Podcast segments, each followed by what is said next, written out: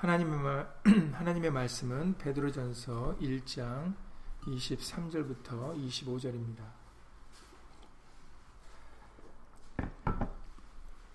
베드로전서 1장 23절부터 25절입니다. 신약성경 378페이지입니다. 신약성경 378페이지 베드로전서 1장 23절부터 25절입니다.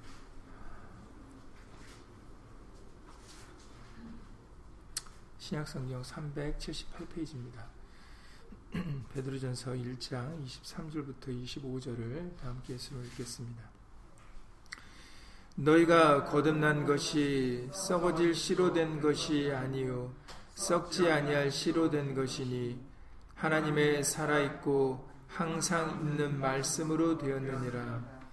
그러므로 모든 육체는 풀과 같고 그 모든 영광이 풀의 꽃과 같으니 풀은 마르고 꽃은 떨어지되 오직 주의 말씀은 세세토록 있도다 하였으니 너희에게 전한 복음이 곧 이 말씀이니라. 아멘. 말씀에 앞서서 잠시 먼저 예수님으로 기도드리시겠습니다. 2019년도 성소주의를 맞이하여서 하나님의 말씀이 친히 육신으로 되어 우리 가운데 거하신 것을 먼저 주 예수 그리스도 이름으로 감사를 돌려오며 예수의 말씀이 지금도 우리 가운데 임하셔서 우리로 하여금 생명을 가지고 살아가는 거듭난 신령이 되어줄 수 있도록 예수 이름으로 도와주시옵소서. 썩어질 것과 썩지 아니할 것을 나누실 때 우리들 썩음을 당치 않는 자가 될 수 있도록 예수 이름으로 도와주시옵소서.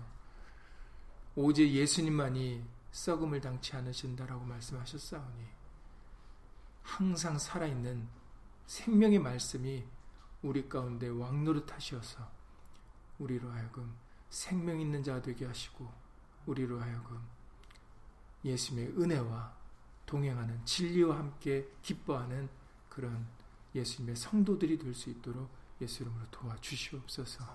함께한 우리들뿐만 아니라 함께하지 못한 믿음의 식구들과 그리고 인터넷을 통해서 멀리서 간절한 심령으로 예수님의 말씀을 사모하는 모든 심령들 위에도 동일한 예수님의 말씀의 깨달음과 은혜로서 예수 이름으로 함께하여 주시옵소서. 주 예수 그리스도 이름으로 감사하며 기도드렸사옵나이다. 아멘.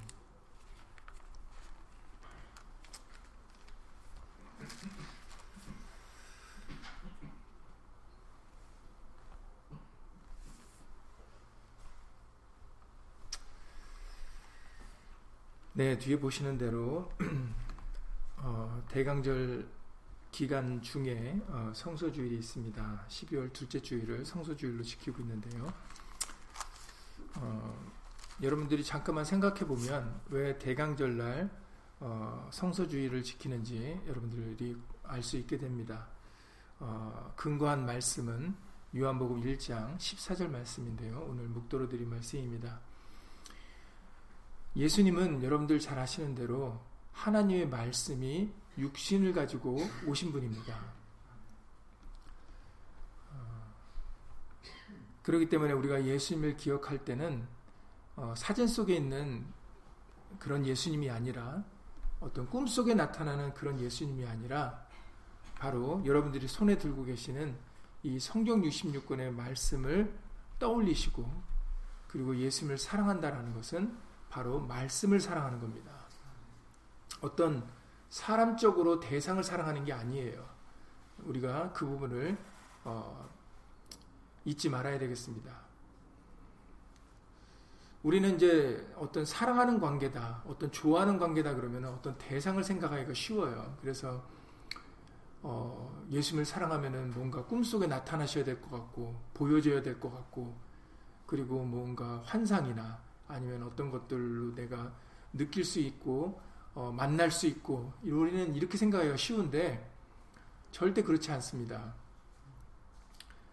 그래서 여러분들이 그 베드로전서를 읽으셨지만 그 앞에 1장 어, 우리에게 자주 언급해 주시는 것 중에 8절을 한번 읽어보시겠습니다. 베드로전서 1장 8절입니다. 1장 8절을 함께 읽겠습니다. 예수를 너희가 보지 못하였으나 사랑하는도다. 네. 예수님을 사랑하는 데는 꼭 보고 사랑하는 것이 아님을 우리에게 알려주고 계시는 거예요. 안 보고도 눈으로 육신의 눈으로 안 보고도 우리는 예수님을 사랑할 수 있습니다. 왜 그렇습니까? 바로 말씀이기 때문이거든요. 계속해서 읽겠습니다. 이제도 보지 못하나, 예, 이제도 보지 못하나가 이게 진리예요. 그러니까는 이제도 보지 못하는 거니까 우리가 예수님을 보여달라고 해야 돼요, 말아야 돼요. 아, 이제도 우리는 보지 못하는데 왜 예수님을 보여달라고 얘기를 합니까? 기도를 드립니까? 예수님을 보여달라고 했던 제자가 있었죠. 누구였습니까? 요한복음 14장에서 바로 빌립이 어, 아버지를 보여달라고 이제 먼저 얘기를 했죠. 예. 그리고 이제 도마도 예수님 부활하신 예수님을 뭐 보고 만져봐야 내가 믿겠다라고 얘기를 했었죠.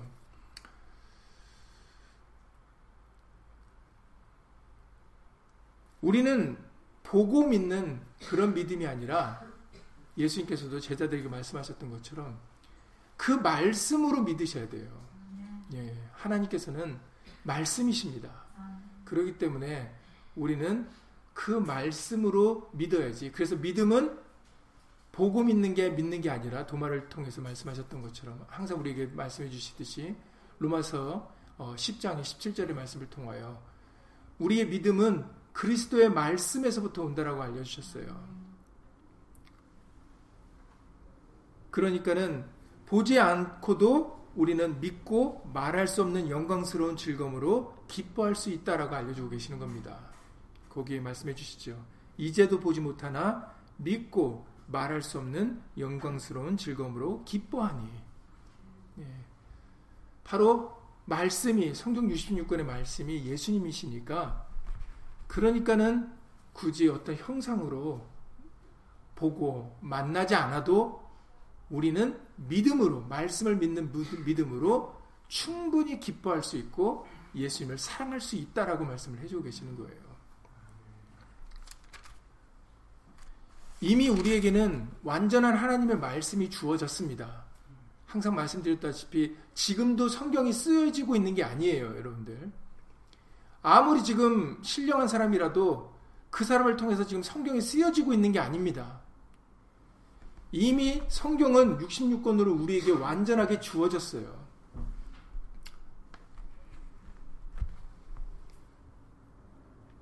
그러니까는 우리는 말씀을 바라보고 말씀을 통해서 믿음을 얻고 그리고 말씀을 의지하여서 확신을 가지고 우리가 담대히 어, 말씀을 믿는 믿음으로 살아가야 되는 것입니다. 이미 시작과 끝을 다 말씀해 주셨기 때문이에요. 끝이 어떻게 될 것까지도 다 알려주셨기 때문이에요. 하나님의 말씀은 변하지가 않습니다. 말씀대로 되는 것이에요. 로마서 9장 27절 이하 28절 말씀이죠. 하나님은 이 말씀을 이 땅에 필하시고 끝내실 것입니다. 그러니까는 우리는 어, 모든 것이 말씀대로 되어질 것을 믿고 그 말씀을 의지하여서 담대히 믿음으로 살아가야 되는 것이죠.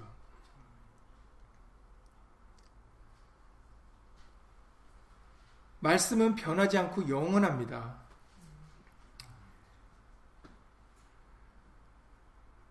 그러니까 여러분들 의심하지 않으셔도 돼요.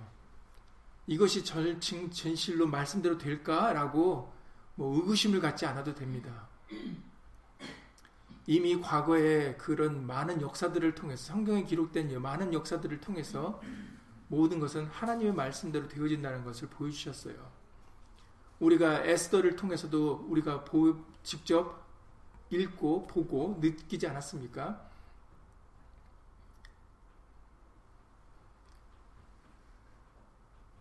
하나님께서는 유다 자손을 통해서 예수 그리스도를 계획하셨고 그리고 대적 마귀는 어, 그것을 막으려고 하지만 막지 못하고 그냥 그대로 하나님이 정하신 대로 작정하신 그 말씀대로 이루어지고 있는 것을 우리는 과거의 역사들을 통해서 직접 보여주셨어요.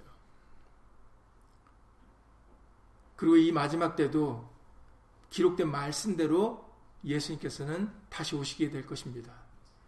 그리고 예수님의 성도들, 예수님의 백성들을 말씀하신 대로 구원해 주실 것입니다. 그러니까는 이 세상에서 절대로 낙심하지 마셔야 되고 뒤돌아보지 마셔야 되고 그리고 이 세상의 것에 헛된 것에 미혹되지 말아야 될 것입니다. 그래서 말씀하신 것이 거듭남이에요. 오늘 말씀에서 우리에게 들려주시는 말씀인데 거듭난다라는 것은 다시 태어난다라는 겁니다.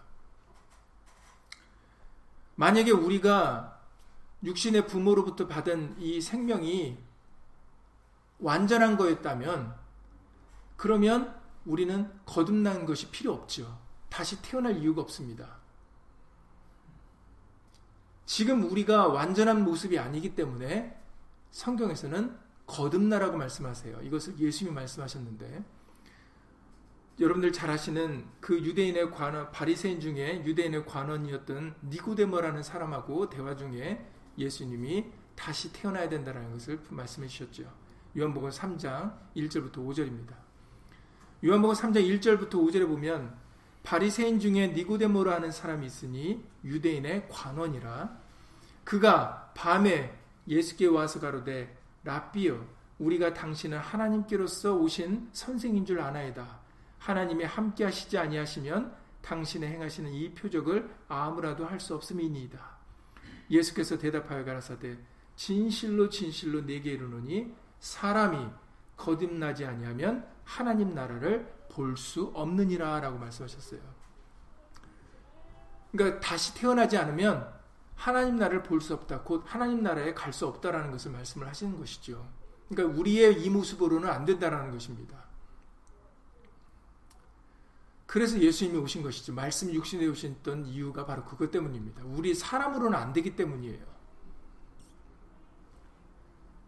그래서 예수님은 진실로 진실로 내게 이르노니 사람이 거듭나지 아니하면 하나님 나라를 볼 수 없느니라.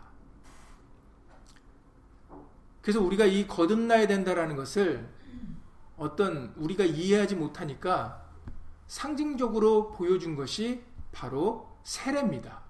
그러니까 여러분들이 세례하고 거듭남은 같은 의미라고 보셔야 돼요. 그런데 그러면 세례를 물로 세례는 물로 받는 건데 이제 물로 먼저 육신의 세례는 물로 주는 것인데 사람들은 그 육신의 물로 받는 세례를 가지고 내가 세례교인이다, 세례받았다라고 착각을 하고 있는데 그렇지 않습니다. 그거는 율법으로 세례 요한을 항상 말씀드리지만 복음서에 기록되어 있지만 복음의 사람이 아니에요. 율법의 마지막 사람이고 마지막 선지자다라고 예수님이 말씀하셨습니다. 그러니까 선지자는 말라기 선지자가 구약의 끝이 아닙니다. 율법의 끝이 아니에요. 구약서에 기록된 마지막 선지자가 말라기인 거지. 율법의 마지막 선지자, 구약의 마지막 선지자는 말라기 선지자가 아니라 세례 요한입니다.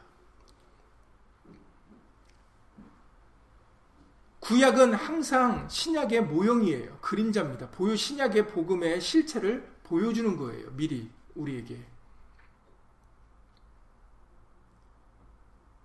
육신의 세례를 통해서 우리는 예수님이 말씀하신 거듭남에 대해서 우리는 깨우침을 받아야 되는 겁니다. 그래서 물로 세례를 받는 게 중요한 게 아니라 아 내가 물 속에 이렇게 들어갔다 나오는 것처럼 내가 예수의 말씀으로 바뀌어져야 되겠구나라는 것을 우리가 깨우침을 받아야 되는 거예요. 깨달아야 되는 겁니다. 그러니까 굳이 만약에 예수의 말씀으로 거듭나야 될 것을 우리가 믿음으로 받았다면 물로 받는 세례는 필요치가 않죠. 왜냐하면 이미 그 과정을 넘어간 거니까.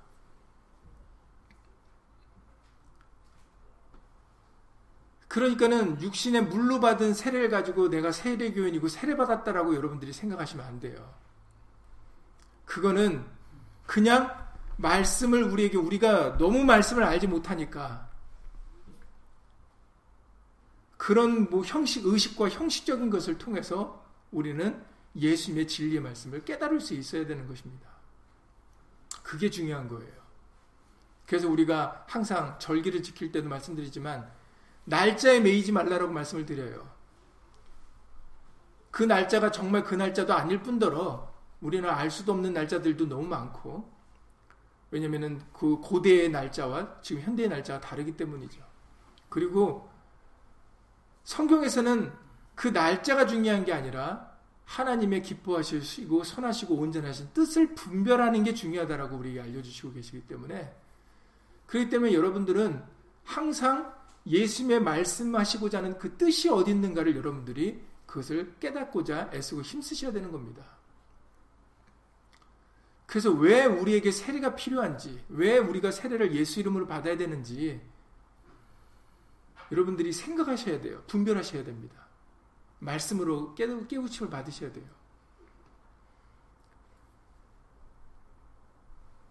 거듭난다라는 것을 니고데모가 오해를 했죠.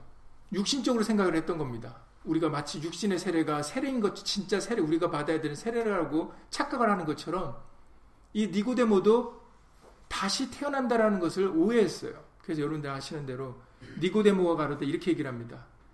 사람이 늙으면 어떻게 날 수 있었나이까? 두 번째 모태에 들어갔다가 날 수 있었나이까? 라는 이런 황당한 질문을 하죠.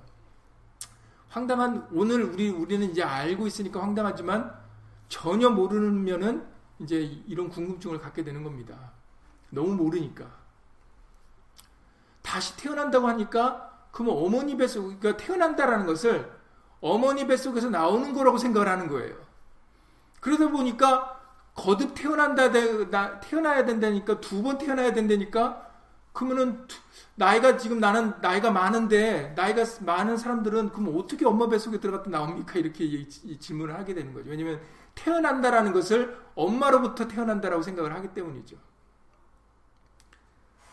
그러니까 예수께서 대답하시되, 진실로 진실로 내게 이르노니, 다시 반복해서 말씀하십니다. 사람이 물과 성령으로 나지 아니하면 하나님 나라에 들어갈 수 없느니라라고 다시 설명해 주세요. 엄마 뱃속에 들어갔다 나오는 게 태어나는 게 아니라 물과 성령으로 나야 된다라고 말씀을 해 주십니다. 언뜻 들으면 물과 성령 두 가지인 것처럼 들려집니다. 그런데 물과 성령은 두 가지가 아니에요. 그러니까 어떤 사람들은 여기 물이 나오지 않느냐, 그러니까는 세례 받아야 된다 이렇게 얘기하는 사람들도 있어요. 그런데 여러분들 예수님이 사마리아 여인과의 대화를 하신 거에서 물에 대한 얘기가 나오죠. 예수님이 사마리아 여인에게 뭐라고 얘기를 하세요? 내가 너한테 주는 물은 사마리아 여인이 예수님한테 주는 물은 육신의 물이지만 예수님이 사마리아 여인에게 주고자 하는 물은 어떤 물입니까? 육신의 물입니까? 여러분들 대답해 보세요. 예수님께서 뭐라고 말씀하세요? 영원히 목마르지 않는 물을 주겠다 했더니 사마리아 여인도 또 육신으로 생각한 거예요. 아유, 물게 예전에 여러분들 지금도 마찬가지 저쪽 중동 지방은 물이 귀하지만 그 예수님 당시에는 더 오늘날 같이 뭐 파이프를 끌어서 물을 끌어다가 뭐 수돗물 이 꼭지를 틀면 물이 나오는 게 아니었기 때문에 여인들이 그 우물로 가서 그 진짜 우리도 옛날에 그렇게 물을 길었지만 우물에서 물을 해가지고 양동에도 담아서 갖고 와야 돼요 집으로 얼마나 귀찮고 힘든 과정입니까? 그러니까 예수님 영원히 목마르지 않는 물을 준다니까 사마리아는 그냥 영원히 그냥 물이 나오는 그 좋은 것 때문에 그게 내게 있길 원한다라고 육신적으로 생각을 했지만 예수님께서 말씀하신 그 물에 대한 얘기는 정말 물에 대한 얘기가 아니었죠. 바로 예수님이 주시는 복음의 말씀의 물을 얘기하셨던 겁니다. 그 물을 먹어야 그 말씀의 말씀을 먹어야 우리가 영원히 목마르지 않는다라는 거예요. 오늘 말씀도 너희가 거듭난 것이 썩어질 씨로 된 것이 아니요 썩지 아니할 씨로 된 것이니 했을 때 이 씨가 어떤 씨입니까? 세상에는 씨가 많잖아요. 어떤 씨입니까? 육신으로 생각하면 안 되죠. 누가 보면 8장 11절에서 말씀하셨습니다. 누가복음 8장 11절에 이 비유는 이러하니 씨는 하나님의 말씀이요 라고 설명까지 해주셨어요. 오늘도 말씀 위에 하나님의 살아있고 항상 있는 말씀이다 라고 얘기를 해주지 않습니까? 요한복음 6장에는 여러분들 잘 아시는 오병이어의 기적이 기록되어 있습니다. 오병이어. 오병이어로 5천명 이상 먹고도 12광줄 이상 남았는 그런 놀라운 기적이었습니다.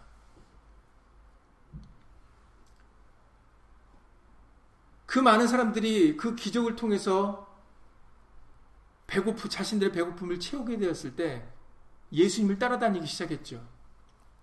와, 예수님께로부터는 음식이 나오는구나. 이렇게 많은 사람도 기적으로 먹여주시는 분이구나. 예수님을 따라다녔습니다. 그런데 예수님이 그들을, 예수님을 따르는, 따라다니는 그 사람들에게, 찾아다니는 사람에게 이렇게 말씀을 하세요. 요한복음 6장 27절 말씀입니다. 요한복음 6장 27절에서 말씀하시기를 썩는 양식을 위하여 일하지 말고 영생하도록 있는 양식을 위하여 일하, 위하여 하라. 이 양식은 인자가 너에게 주리니 인자는 아버지 하나님의 인치신 자니라라고 말씀하십니다. 썩는 양식을 위하여 일하지 말고 영생하도록 있는 양식을 위하여 하라. 그러니까 너희가 나를 찾는 것이 너희 육신의 배를 채우려고 찾는 것이 되지 말고 말씀을 먹으려고 말씀을 들으려고 찾는 것이 되어야 된다라고 말씀을 하고 계시는 거죠. 그런데 여러분들 요한복 6장이 꽤 길죠? 요한복 6장에서 읽어보면은 맨 마지막에 어떻게 어떤 일이 벌어집니까? 그 말씀을 예수님의 말씀을 들은 우리 들은 제자들이 그리고 사람들이 이제 떠나죠. 오히려 요한복 6장의 앞부분은 오병이어의 기적으로 인해서 예수님을 막 찾아다니고 따라다니는 게 이제 요한복 6장의 앞부분인데 그 요한복 6장의 좀 긴 부분을 지나가지고 끝부분에 가시면은 몇 명만 남습니까? 예수님이 택하신 열두 제자만 남아요. 그리고 그 유명한 말씀을 베드로가 베드를 통해서 하게 하시죠. 영생의 말씀이 계시오매 내가 어디 가리이까? 왜 이런 얘기가 나옵니까? 도대체 그 사람들 이전에 오병이의 기적을 맛보고 그 많은 따랐던 사람들은 다 어디 가고 왜 베드로가 이 말을 하는 제자들만 남습니까? 예수님이 내 살과 내 피를 먹고 마시라는 그 얘기 때문이에요. 그 얘기 때문에 사람들이 다 떠났습니다. 오병이의 기적으로 육신의 배고픔을 채워주실 때는 따랐는데 이제는 썩는 양식을 위하여 일하지만 그것은 썩어 너희가 배고픔을 채우는 육신의 배를 채우는 것은 썩어질 양식이다. 이제는 그 썩어질 양식을 위하여 일하지 말고 그것으로 배 채우려 하지 말고 내 살과 내 피를 먹으라. 나는 하늘에서 온 만난다라고 말씀하셨어요. 너희 조상들은 광야에서 만나를 먹고도 죽었거니와 이제 하늘에서 내려온 내 만나, 내 살과 내 피는 너희가 먹으면 죽지 않고 영생하리라 라고 말씀하셨는데 영생이라는 말씀까지 하셨는데도 그런데도 다 떠났어요. 왜냐하면 이 말은 어렵도다. 누가 들을 수 있는가?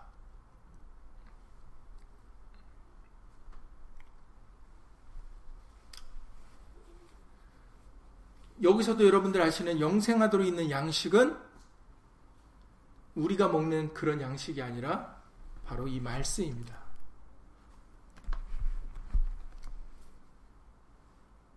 물과 성령일 때 물과 성령이 두 가지가 아닌 것은 물도 말씀이고 성령도 말씀이기 때문이에요. 항상 말씀드리지만 성령 앞에는 그 성령이 어떤 분인지를 우리가 성령으로 막연하잖아. 영이면은 실체가 아니거든요. 그러니까 보여지지 않는 걸 설명하실 때 예수님이 우리 눈높이 교육이잖아요. 그러니까는 보이지 않는 영이 어떤 분이라는 것을 이 제자들이 알아야 미혹의 영을 받지 않고 정말 성령을 받을 수가 있고 그 성령을 분별할 수가 있는데 그래서 예수님이 그 성령이 누구신지를 앞에 수식해주는 단어를 붙여주시죠. 그 성령이 어떤 성령이라고요? 진리의 성령이에요. 여러분들 그냥 성령, 그냥 영이 아닙니다. 우리가 그 영을 눈에 보이지 않으니까 그러니까 그 영이 누군지를 분별을 해야 되는데 눈에 안 보이는데 우리가 어떻게 분별합니까? 우리는 육신으로 보여야 분별을 하는데 보이지 않는 그 영적인 거를 우리가 뭘로 알 수가 있겠어요? 그래서 예수님이 생판 모르는 그 제자들에게 그 보이지 않는 영을 설명하시기 위해서 설명을 자세하게 해주신 게 저는 진리의 영이라 이렇게 설명하신 거예요. 그 성령에 대한 설명이 요한복음 14장부터 나오는데 여러분들이 요한복음 14장 읽어보시면 그 제자들에게 그 성령을 보이지 않는 영을 제자들에게 설명하실 때 바로 빠지지 않고 말씀하시는 것이 바로 진리의 영이다. 진리의 성령이다. 이렇게 말씀을 하세요. 진리가 뭡니까? 요한복음 17장 17절에 진리는 아버지의 말씀이니이다. 예, 진리는 참이고 참이 뭐예요? 옳은 게 뭐예요? 말씀입니다. 그래서 물도 말씀이고 성령도 진리예요. 그래서 물과 성령이 둘이 아니라 하나라고 말씀을 드리는 겁니다. 그게 성경에서 우리에게 알려주신 진리이기 때문에. 그러니까 여러분들 육신의 물에 가서 세례받지 않으셔도 되는 거예요. 말씀에 빠지시면은 말씀으로 다시 태어나시면은 물로 씻는 물로 세례받는 것은 우리에게 필요하지 않습니다. 그걸 깨닫지 못하는 사람들에게나 그런 형식과 의식적인 것을 통해서 영적인 실체를로 나아갈 수 있는 그런 과정들을 거치게 해주시는 것이지 그렇지 않고 바로 진리의 말씀을 믿을 수 있는 사람이라면 그러는 육신에 보여지는 의식과 형식적인 과정이 우리에게 그들에게는 필요치 않는 것입니다.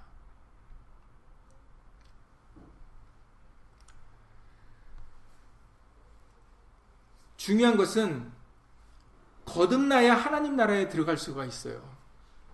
예수님이 두 번이나 반복해서 니고데모에게 하신 말씀을 통해서 여러분들 우리가 알 수가 있습니다. 그러니까는 지금 우리의 모습으로는 하나님 나라에 들어갈 수 없다라는 거예요. 그래서 앞서 말씀드렸듯이 그러기 때문에 예수님이 오신 거예요. 말씀이 육신을 가지고 이 땅에 오신 겁니다. 우리로 우리에게 생명을 주시려고 우리에게 살게 하시려고 하나님 나라를 얻게 하시려고 그래서 우리에게 말씀을 주신 거고 복음을 주신 겁니다. 우리는 이 복음으로 거듭나야 돼요. 다시 태어나야 됩니다.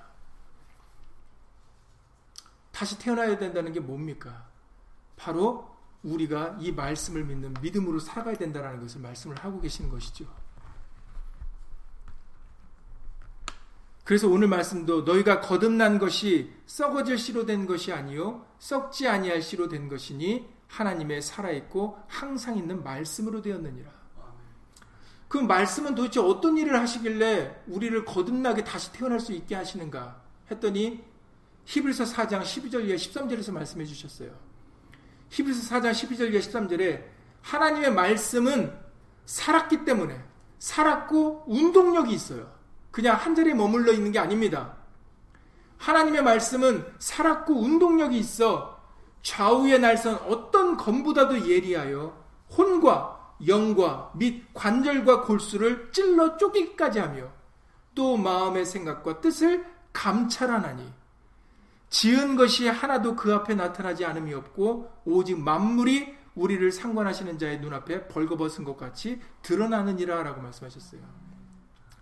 말씀은 모든 것을 드러내서 모든 것을 잘라낸 건 잘라내고 고쳐질 건 고치고 회복할 건 회복해서 세울 건 세워서 우리로 하여금 하나님의 온전한 하나님이 거하실 수 있는 처소로 만들어 주실 수 있다라는 것입니다. 그게 하나님의 말씀이 가진 능력이에요. 여러분 다시 태초로 타임머신으로 타고 들어갑니다. 돌아갑니다. 창세기 1장에서 아무것도 없이 공허할 때, 아무것도 없을 때, 하나님이 무엇으로 창조하십니까? 무엇으로 하나님 만드세요? 하나님이 가라사대. 하나님의 말씀으로 이 세상이 지어집니다.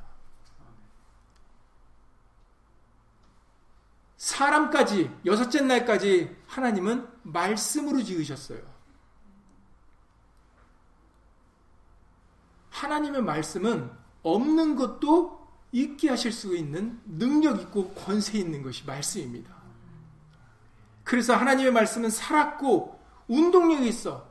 하나님은 살아있기 때문에 하나님의 말씀으로 생명이 부여되는 거예요. 생명이 지어질 수가 있는 겁니다.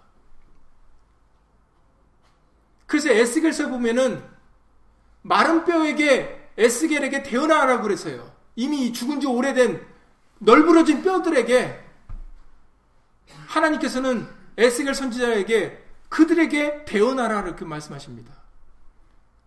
정말 에스겔이 하나님의 말씀으로 그 마른 뼈들에게 대언했더니 어떤 일이 벌어집니까? 그 마른 뼈에 살이 붙고 생기가 들어갔다는 얘기예요.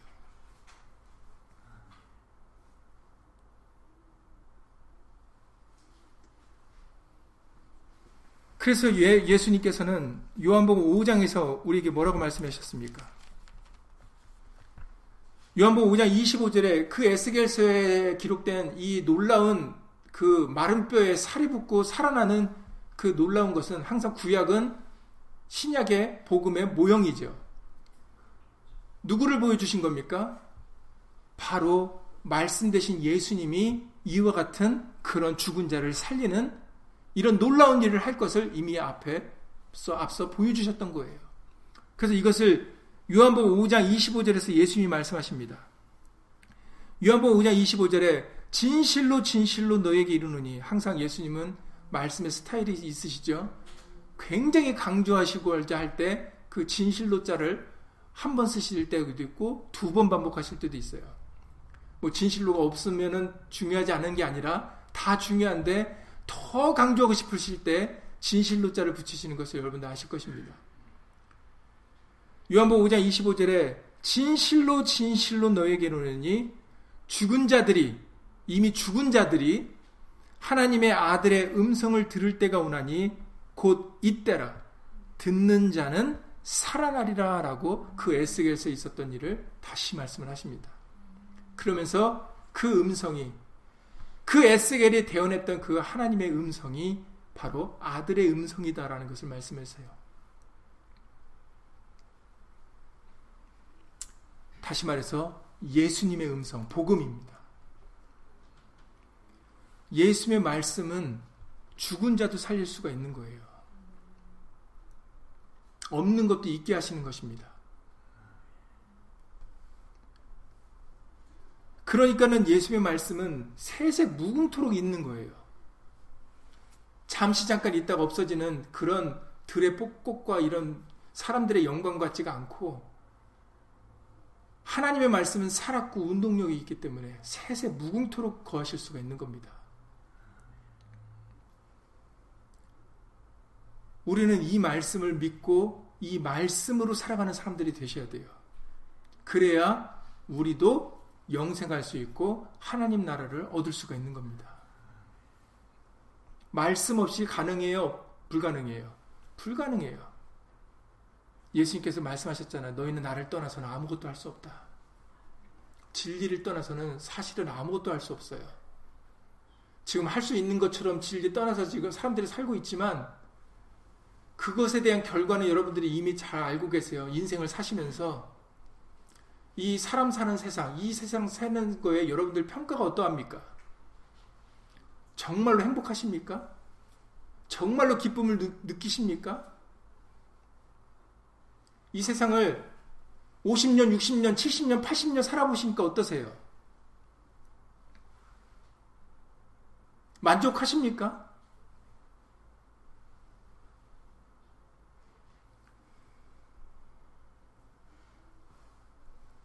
우리는 오늘 말씀에 모든 육체는 풀과 같고 그 모든 영광이 풀의 꽃과 같으니 풀은 마르고 꽃은 떨어지되 그렇습니다. 이 세상은 화려해 보이지만 실제로는 화려하지 않아요. 그리고 그 화려함이 오래 가지 않습니다. 세상에서 주는 기쁨을 여러분들 생각해 보세요. 여러분들이 세상에서 주는 기쁨을 생각하고 느낄 수 있다면 그 기쁨이 영원한 게 없어요. 영원한 게 어떤 것이 영원한 건지 혹시 그걸 알고 계시면 저한테 말씀해 주세요.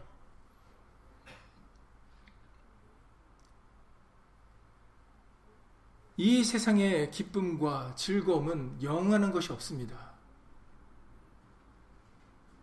그래서 우리에게 이제 부한자들이 항상 대상이 되는데 왜냐하면 부한자들은 돈이 최고라고 생각하고 돈을 의지하기 하니까 야고보서 1장 10절 이하 11절에서 이렇게 말씀하십니다.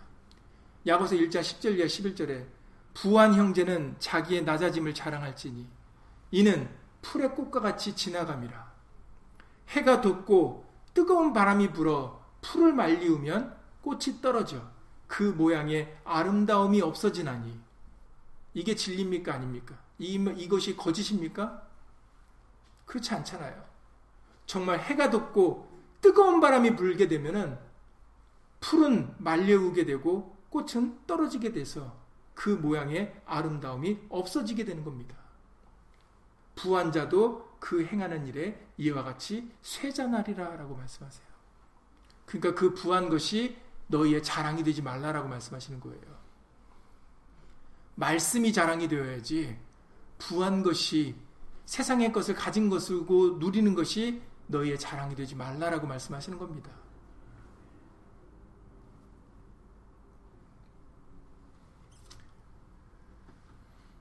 이 세상의 것은 자랑들을 많이 하지만 저도 세상의 것을 자랑하지만 세상의 것은 자랑할 사실은 대상이 되지 못해요.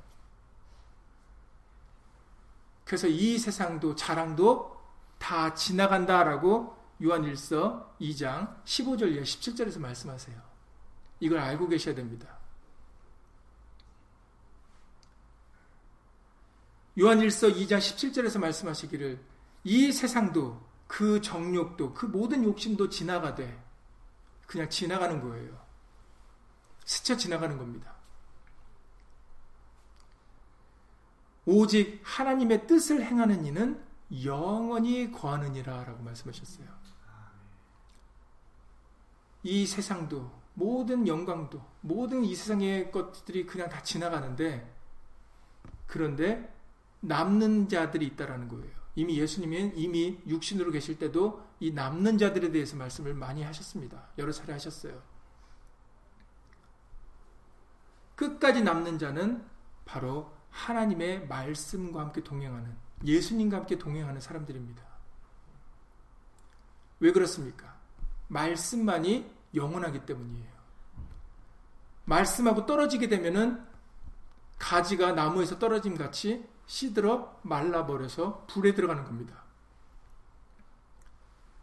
그러나 말씀과 함께 동행하면 그 말씀으로부터 진액을 항상 공급받으니까 이 말씀은 살아있고 운동력이 있기 때문에 이 말씀을 들으면 우리 영혼이 살아나요. 죽은 자도 살아납니다.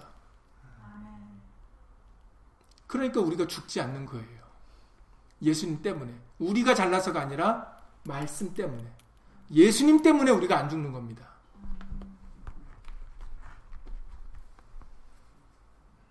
여러분들이 이것에 대한 믿음이 있으셔야 돼요. 말씀 때문에, 예수님 때문에 우리가 살 수 있는 겁니다.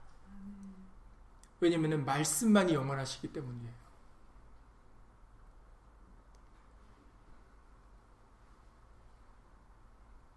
그래서 우리가 다시 태어날 때 다른 것으로 다시 태어나지 말아야 되고 이 말씀으로 다시 태어나야 되는 겁니다. 그러니까 우리가 말씀을 알아야 돼요, 몰라야 돼요? 말씀을 알아야 돼요. 왜냐면 알아야 믿을 수 있고 그 말씀 믿으니까 우리가 그 말씀을 쫓아 행할 수가 있게 되는 거죠. 항상 말씀드리다시피 믿지 않으니까 행하지 못하는 거예요. 여러분들이 우리가 아주 우리가 착각을 많이 하고 있는데 그 많이 하고 있는 것 중에 큰 착각이 이 말씀이 어려워서 지키지 못한다라고 생각하는 착각이에요. 이건 우리의 큰 착각입니다. 잘못된 생각이에요. 믿지 못해서 말씀을 믿지 못해 알지 못하고 믿지 못해서 행하지 못하는 거지 알고 믿으면 할 수 있다라는 것이 예수의 말씀이세요. 믿으면 뭐 한다고요? 능치 못할 것이 없다라는 게 예수의 말씀이세요. 만약에 우리가 알고 있는 대로라면 예수의 말씀은 거짓말이죠.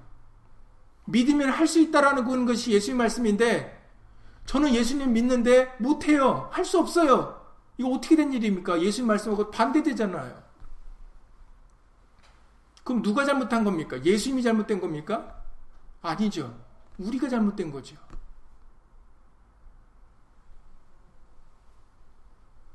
믿음 만큼 행할 수 있는 겁니다. 믿지 못하면 할 수 없어요. 그러니까 여러분들이 할 수 없다는 얘기는 여러분들이 예수님을 안 믿는 겁니다. 여러분들이 이거부터 처음부터 인지가 돼야 돼요. 항상 말씀드리잖아요. 중독자를 치료할 때 뭔가 저 사람이 잘못된 걸 거듭날 때 잘못되는 것을 고치려고 할 때 제일 먼저 선행되어야 되는 게 뭔지 아십니까? 네가 그 사람이야라고 인정을 해야 되는 거예요. 내가 죄인이다라는 거. 내가 잘못했다라는 것이 인정이 돼야 바뀌지.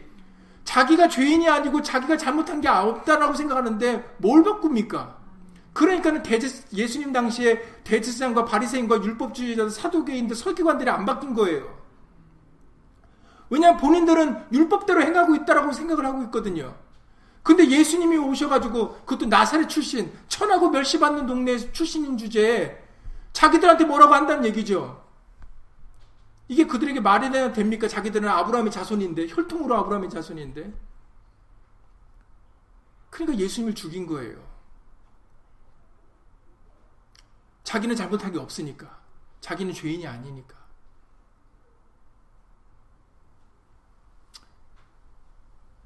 그러니까는 우리는 내가 죄인인 걸 알, 알기 위해서도 말씀이 필요해요. 그래서 율법을 주신 거거든요. 죄를 죄로 인정케 하시려고, 죄를 깨닫게 하려고 주신 게 율법이다라고 말씀하셨어요. 그 말씀을 알아야 본인이 죄인인 것도 알고, 그리고 본인이 죄인인 것도 알아야 말씀으로 고칠 수도 있는 겁니다.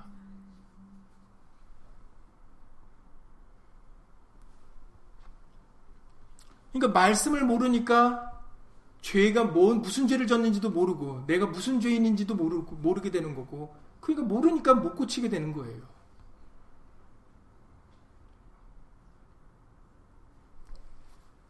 그래서 유대인의 관원이었던 그 니고데모에게 이 또 니고데모가 바리새파 아닙니까? 바리새인 중에 니고데모라는 사람이라고 그랬어요. 이 바리새인들은 굉장히 율법을 엄하게 지키기로 유명한 파예요. 당시에 그 파들 중에서도 그래서 예수님이 바리새인들하고 부딪힘이 많았던 거예요. 여러분들 사보험서를 읽어보면 예수님하고 제일 많이 싸웠던 파주, 파가 바리새파예요. 그리고 예수님이 제일 뭐라고 했던 사람들도 바리새인들이었습니다. 왜냐하면 그 바리새인들이 굉장히 세거든요. 강해요. 그리고 자부심이 강합니다. 여러분들이 우리가 알고 있는 사도 바울도 바리새인 출신이에요. 그래서 본인이 율법으로 흠이 없는 사람이라고 얘기를 하는 거예요.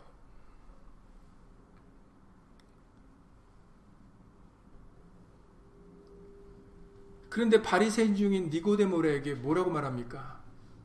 네가 거듭나지 않으면 하나님 나라를 볼 수 없다라고 말씀하시는 거예요.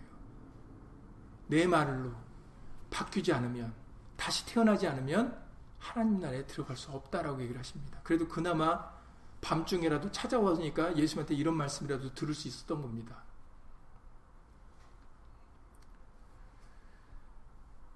그러니 여러분, 예수의 말씀을 들을 때 우리는 이 말씀이 생명으로, 나를 내가 이 말씀으로 변화가 되어야 우리가 살 수 있다라는 그 간절한 마음으로 말씀을 받으셔야 돼요. 그냥 좋은 말 듣듯이 들으시면 안 됩니다. 이 말씀으로 우리가 거듭나야, 이 말씀으로 다시 태어나야, 그래야 우리에게 소망이 있고, 우리에게 하나님의 나라, 천국이 저 여러분들의 것이 될 수가 있는 것이지, 이 말씀으로 거듭나지 아니하면은 그렇게 될 수 없다라는 것이 바로 하나님의 말씀이세요. 그러니까는 어렵게 생각하실 필요 없어요. 왜냐면은 여러분, 이 세상 모든 만물이 말씀으로 지어졌고, 우리 모두는 말씀으로부터 온 겁니다. 엄마로부터 온 게 아니에요. 부모로부터 온 게 아닙니다. 그 부모는 어디서부터 왔습니까? 창세기 1장으로 가보세요. 첫사람 아담과 하와가 말씀으로 지어 아, 아담이 말씀으로 지어졌잖아요. 그러니까는 여러분들이 보고 진짜로 유익하는 여러분들이 올게닉 그 과일 먹을 때 얼마나 기분 좋아요. 농약 친 거나 사람이 손을 댄 거 여러분들 안 좋아하잖아요. 그냥 자연 그대로 어릴 때는 과자 좋아하죠. 사람들이 만들어 놓은 그 뭐 케이크니 뭐니 좋아해요. 달고 맛있으니까. 근데 나이 들어봐요. 달고 맛있는 거라고 그 케이크 맨날 먹어봐요. 뭐 걸려요? 당뇨 걸려요. 콜레스테롤 올라가요. 사람이 만든 것들이 그래요. 순간은 기쁨을 주고 순간은 맛을 내는 것 같지만 하나님이 만드신 채소와 과일 같지 않아요. 우리는 이 말씀이 어렵다고 생각되고 부담감을 느끼지만 여러분 이 말씀이 우리 엄마 품이에요. 이 말씀에 모든 좋은 것이 있습니다. 오직 하면 이 말씀을 맛을 아는 사람이 시편 기자 읽어보세요. 이 말씀이 송이꿀보다 더 달달 더 달다고 그러잖아요. 이 말씀이 너무 좋다라고 얘기하잖아요. 여호와의 규례는 완전하여 우리 영혼을 소송케 하고 너희가 어려서부터 성경을 알았나니 이 성경은 우리에게 뭘 주세요? 구원을 주시는 지혜를 주신다. 디모데에게 보낸 편지를 통해서 밝히신 내용이에요. 여러분 성경에 대한 거부감은 마귀가 주는 생각입니다. 다시 말해서 엄마 미워하라는 거예요. 오직 하면 다윗은 시편 131편 1절에 3절에 나는 기이하고 미치지 못한 기이한 일에 힘쓰고 싶지 않다. 나는 젖된 아이와 같아서 그 어미 품을 그리워하는 젖된 아이와 같아서 늘 엄마만 바란다. 그러니 이스라엘아 영혼까지 하나님을 바라라라고 기록되어 있습니다. 여러분 사실은 모든 거는 이 말씀에서 왔기 때문에 이 말씀이 엄마 품인 거예요. 정말 좋은 거예요. 모든 사랑 하나님은 뭐라고요? 사랑이시라예요. 하나님은 사랑 그 자체십니다. 여러분들 사랑 얼마나 좋아요. 이 말씀이 사랑이에요. 왜 사랑이 사랑받고 싶지 않습니까? 우리 모두는 사랑받고 싶어 하잖아요. 그 사랑이 말씀에 있는 거예요. 근데 왜 우리는 이 말씀이 어렵게 느껴지고 힘들게 느껴지고 왜 부담스럽고 이것은 다시 말하면 자식이 엄마를 부담스러워하는 것과 같은 거예요. 딴 거에 속아서 다른 거에 미혹돼서 여러분들이 나중에 뭐, 뭐 육신적으로 부모와 자식 관계는 뭐 우리가 딱 이렇다 저렇다 말할 수 없지만 왜냐하면 사람들의 관계니까. 근데 나중에 보통 일반적으로 자식들이 커서 또 자기가 아이를 낳아보면 그때 뭘 누구의 마음을 깨닫는다 그래요? 부모의 마음을 깨닫는다 그러잖아요. 자식을 낳아서 자기가 키워보니까 부모가 이런 마음이 내 나를 키울 때도 이런 마음이겠구나라고 그제서야 안 되잖아요. 자식들이. 정말 나를 위하고 내 편인 사람은 엄마밖에 없구나, 아빠밖에 없구나. 그걸 나중에 세상에 나가서 살다 보니까 집에 있을 때는 맨날 지지고 볶고 싸웠는데 막상 이 험한 세상에 나가 보니까 정말 내가 진정으로 마음을 두고 편하게 의지할 수 있는 사람이 없더라는 거예요. 탕자같이. 그러니까 탕자도 처음에는 몰랐다가 짐승이 먹는 그 음식을 자기가 먹고 있을 때 그때서야 깨닫잖아요. 내가 아버지하고 함께 있을 때가 좋았다. 그래도 탕자는 돌아갔어요. 그게 거듭남입니다. 그게 거듭남이에요.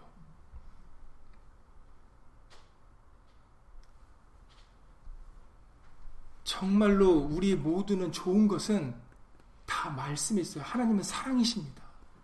그리고 자비와 국률이 무궁하신 분이에요. 그게 말씀입니다. 그러니까 우리 모두는 말씀으로 돌아가셔야 돼요. 그게 가장 우리에게 유익된 길이고 기쁜 일이고 위로받는 길이고 구원을 얻는 길입니다. 그리고 영생까지도 얻는 길입니다. 그게 말씀이에요. 그러니까는 말씀에 이것을 깨달고 알고 믿게 된 사람들은 이 말씀은 내 발의 등불이다. 내 길이다. 생명이다. 이렇게 고백을 하는 거예요. 잠언서나 시편이나 읽어 보세요. 말씀의 맛을 안 사람들이 어떻게 표현하고 있는지. 특히 시편 중에서도 제일 길다 할 수 있는 시편 119편에는 아주 그냥 주의 법이 어떤지 아주 구구절절 아주 자세하게 기록하셨습니다. 이번 주간에 성경 주간이니까 시편 119편 한번 읽어보세요. 말씀을 얼마나 그 귀하게 여기는지 칭찬하고 얼마나 좋아하는지 여러분들도 느끼실 수 있습니다. 그러니까 여러분들이 성서주의를 맞이해서 예수의 말씀을 사랑하시기를 바랍니다. 이미 예수님은 하나님의 말씀은 우리에게 사랑을 표시하셨어요. 그래서 오셨기, 오신 거예요. 사랑을 표현하려고. 그래서 로마서 5장의 8절에서 우리가 아직 죄인 되었을 때 예수님이 이 땅에 오셔서 하나님의 사랑을 확증하셨다라고 우리에게 알려주셨잖아요. 여러분들이 손에 계시는 이 66권이 사랑의 증거물입니다. 하나님의 사랑 보여주세요. 예, 보십시오. 이겁니다. 하나님의 사랑의 최고의 사랑의 증거물입니다. 예수 그리스도 하나님의 말씀이세요. 여러분들 하나님 사랑받으려고 다른 교회 찾아다니지 않고 신령한 사람들에게 차, 찾아다니지 않아도 돼요. 이미 여러분들 하나님의 사랑을 가지고 계십니다. 이게 하나님의 사랑의 증거물이에요. 여기에 생명이 있습니다. 여기에 우리의 위로가 있고, 우리의 기쁨이 있고, 여기에 하나님의 복과 은혜가 있습니다. 그러니 성소주의를 맞이해 다시 한번 이 말씀이 얼마나 귀한지 저 여러분들의 가슴에 깊이 새기는 이 주간이 되실 수 있기를 예수님으로 간절히 기도를 드립니다. 예수님으로 기도드리고 주기도를 마치겠습니다. 예수 그리스도는 어제나 오늘이나 영원토록 동일하시니라. 아멘. 말씀만이 변하지 않습니다. 말씀만 언제나 그 자리에 계십니다. 그리고 그 말씀이 우리를 진정으로 사랑하시고, 진정으로 우리를 위로하시고, 우리에게 안식을 주시고, 우리에게 평안과 은혜와 국률과 자비를 베풀어 주십니다. 이 귀한 것을 우리가 알아야 되겠습니다. 믿어야 되겠습니다. 아직도 예수 없이 살아가는 사람들이 너무나도 많이 있고, 우리들도 아직도 그 예수로 살아가는 것이 부족합니다. 예수의 말씀을 알려주시고 또 알려주셔서 우리로 하여금 진정한 우리의 행복이 되시는 사랑이 되시는 예수님을 사랑하며 살아갈 수 있도록 믿고 의지하며 살아갈 수 있도록 예수 이름으로 도와주시옵소서. 정말 우리의 편이 되시는 내 편이 되시고 우리가 정말 기댈 수 있는 정말 우리가 예수 이름을 불러 아뢰 수 있는 그런 든든한 힘이 되시고 우리의 구원이 되시는 그분은 오직 예수 그리스도 한 분이십니다. 예수님을 더욱더 사랑하게 하시고 예수님을 더욱더 알게 하시고 예수님을 더욱더 믿을 수 있도록 예수 이름으로 도와주셔서 이제 우리의 남은 삶이 하나님의 말씀을 기뻐하여 주야로 묵상하는 삶이 될 수 있도록 예수 이름으로 도와주시옵소서. 예수님의 말씀과 동행하는 삶이 될 수 있도록 예수 이름으로 도와주셔서 말씀이 우리의 머리에 있는 게 아니라 우리의 마음에 가슴 깊이 자리 잡아 예수님과 함께 에녹과 같이 믿음으로 동행하는 그런 우리의 남은 삶이 되어질 수 있도록 복된 삶이 되어질 수 있도록 예수 이름으로 끝까지 은혜 베풀어 주시옵소서. 주 예수 그리스도 이름으로 감사하며 기도드렸사옵나이다. 아멘. 하늘에 계신 우리 아버지여 이름이 거룩히 여김을 받으시오며 나라 임하옵시며 뜻이 하늘에서 이룬 것 같이 땅에서도 이루어지이다. 오늘날 우리에게 일용할 양식을 주옵시고 우리가 우리에게 죄 지은 자를 사여 준 것 같이 우리 죄를 사여 주옵시고 우리를 시험에 들게 하지 마옵시고 다만 악에서 구하옵소서. 나라와 권세와 영광이 아버지께 영원히 싸움나이다. 아멘.